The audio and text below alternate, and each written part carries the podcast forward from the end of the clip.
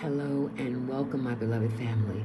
Welcome to a Hope Kingdom Ministry, where we like to give you food for thought. Our intention is to give you something more to think about. And right now, I want you to think about this. You are being watched.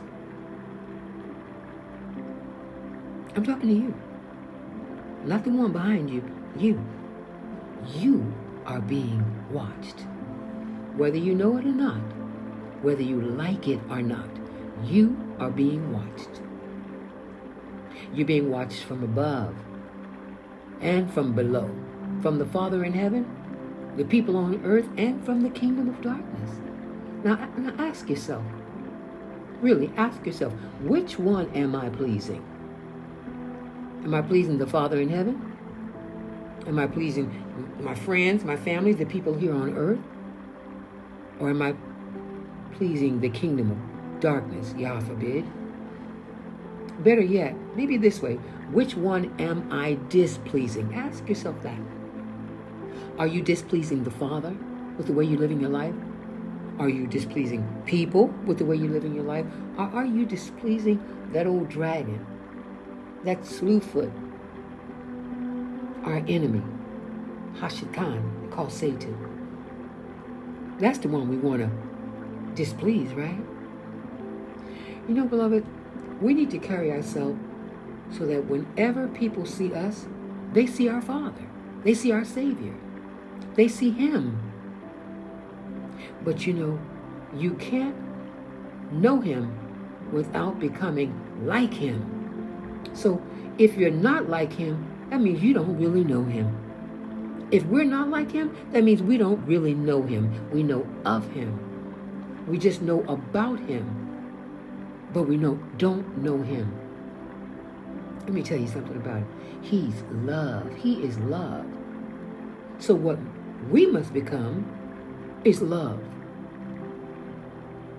So when they see you, when they see me, They'll see him. They'll see his love. Now, don't get me wrong.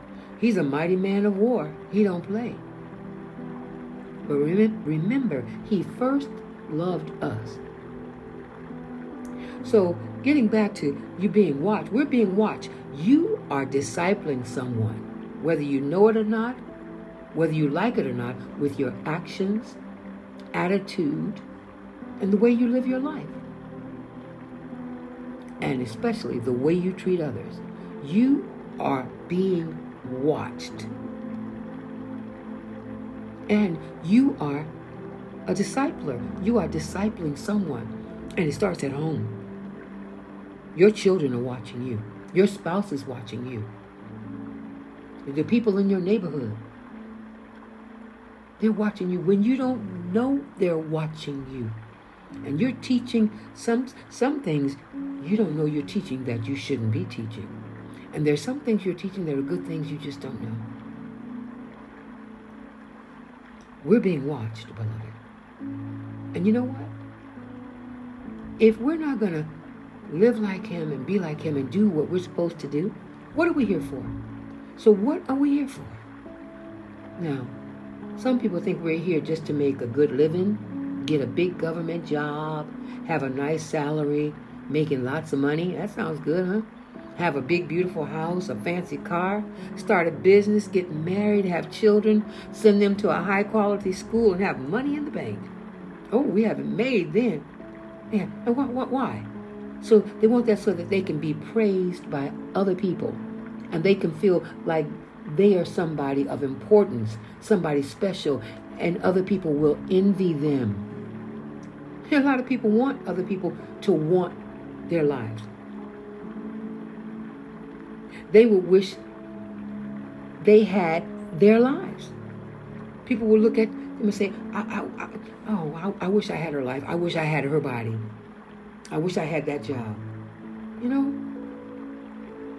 Is that why we were born?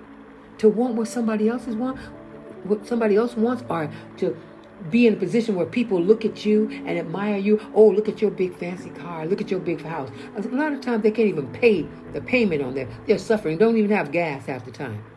So that they can have that Mercedes, black Mercedes sitting in the park, in, in the parking lot, in the garage, you know? Why were we born? Some say we, we were born to worship Yah. They say oh, we were born to worship God. matter of fact, there's a song saying, I was born to worship him. No, no, he wants our worship, but that's not why we were born. We are here to work, beloved.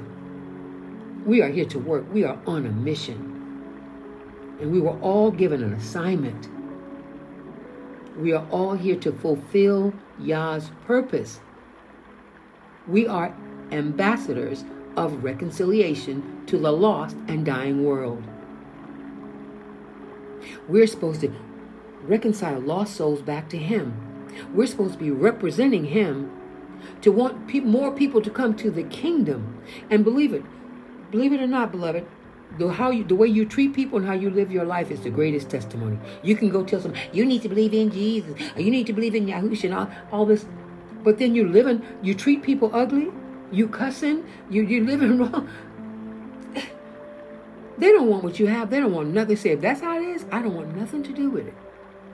How we live and how we treat people is our greatest discipler and our greatest testimony and witness. You are being watched, beloved. Whether you know it or not, whether you like it or not, you are. You are discipling someone. Who are you discipling? Think about it. Who are you discipling at the job?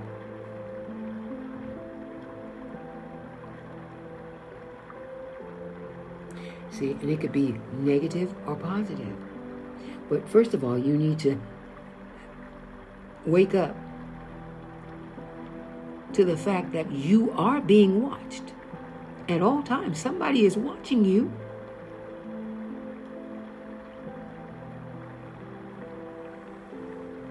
Now, what are we here for? We're here to work.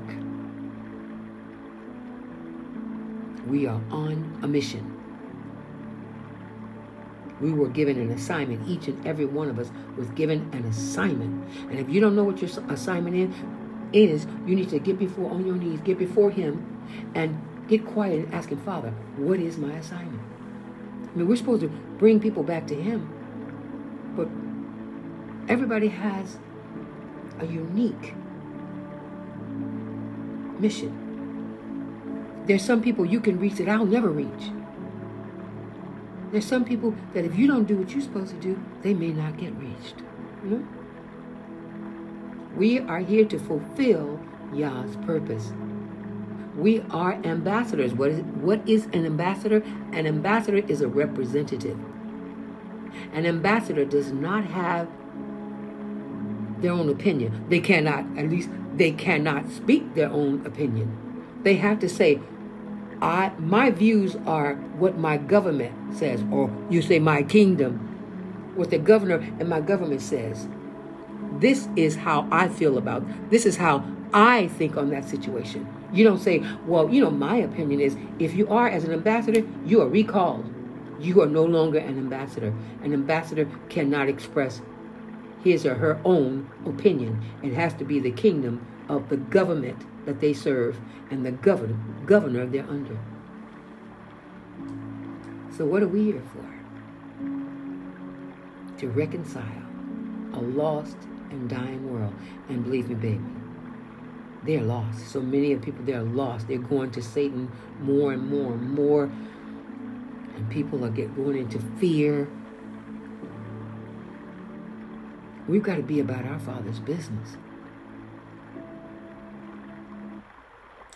You know, I, um, this is not a long message. I wrote a poem, and I'll give you the scriptures to go along. It's a short poem, and it's called, What Are We Here For? We are here to be the light in this world until the light of the world comes back. We are to heal the sick on his behalf as the clay was used upon which he spat. Or, what are we here for? We must be salt on this earth until the salt of the earth returns. We must live standing on the rock. Our foundation must always be firm. Or, what are we here for? We should be true representatives, true representatives, ambassadors for the kingdom of heaven. We should not be lovers of sin or this world, but instead be Yah's leaven. Or, what are we here for?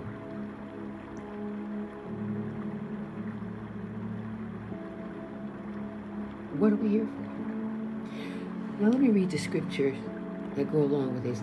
The first first phrase, we must be salt on this earth until the salt of the earth returns. You can find about that in Matthew 5:13. You are the salt of the earth, but if the salt loses its flavor, excuse me, how shall it be seasoned? It is then good for nothing but to be thrown out and trampled, trampled underfoot by men. excuse me. I have no problem here. That's an NKJ version. The next line, we must live standing on the rock our foundation must always be firm. Psalms 71 3. This is the Amplified Bible. Be to me a rock of refuge and a sheltering stronghold to which I may continually come. You have given the commandments to save me, for you are my rock and my fortress. Hallelujah. The next line of the poem We should be true representatives, ambassadors for the kingdom of heaven. Now, 2 Corinthians 5.20, Amplified Bible. So we are ambassadors for Yahusha, Bible says Christ, as though Yah were giving his appeal through us. We, as the Messiah's, written Christ, representatives, plead with you on the behalf of Yahusha, written Christ, to be reconciled to Yah. Next line. We should not be lovers of sin or this world, but instead be Yah's leaven. Matthew 13:33. He told them another parable. The kingdom of heaven is like leaven that a woman took and hid in three measures of flour till it was all leavened. You hear that? We're supposed to infect and affect this earth. Make them, we're supposed to make them want to be more like us than to become more like the world, more like, and we should be more like Yah, more like Him. So when they become more like us, they're becoming more like Him, not the world. We're supposed to infect and affect the world. Or what are we here for? What are we here for?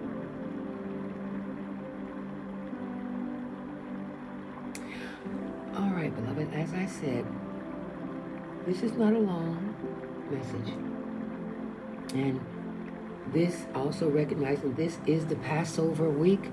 The Passover has has passed. Now we're into the Feast of Unleavened Bread. This is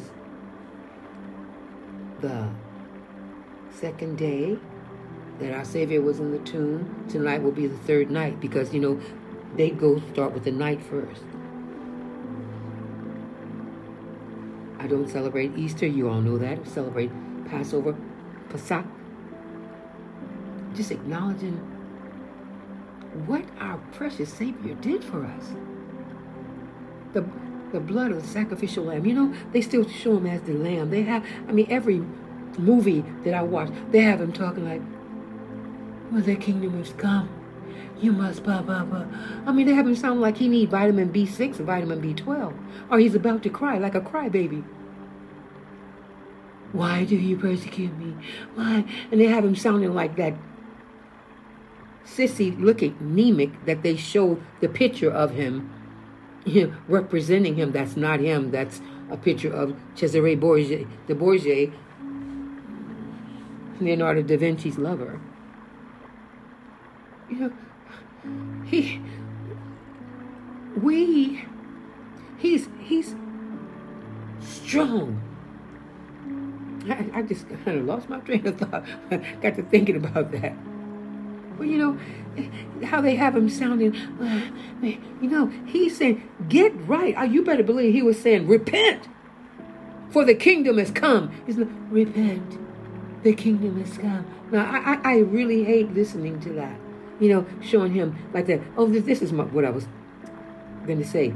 He was the lamb once. He was the lamb. He's not the lamb anymore. He's the lion.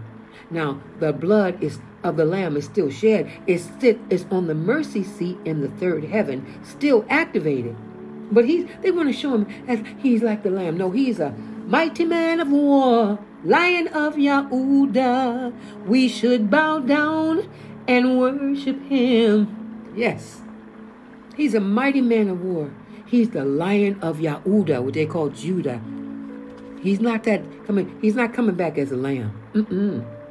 He's not coming back as a baby.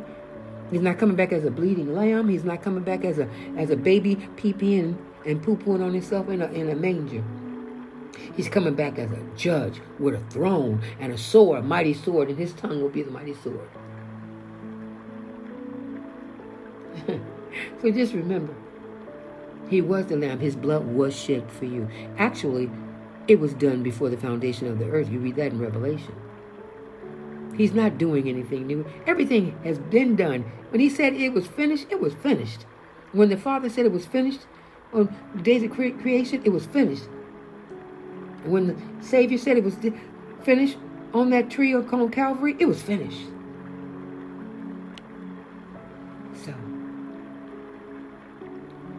Got two, three. What are you going to remember? You're going to remember you're being watched. And you're going to remember that we're on an assignment. We're here to work, to reconcile lost people back to Him. And we want to remember, He's the lion of Judah, Yahudah. He was the lamb, and he, he came as, and paid the price as a lamb. But he's a mighty man of war. All right, beloved. Something to think about, I hope. Until we meet again. Yah willing, of course, and I live to do so, and you live to do so as well. Shalom. Peace be with you, my beloved family.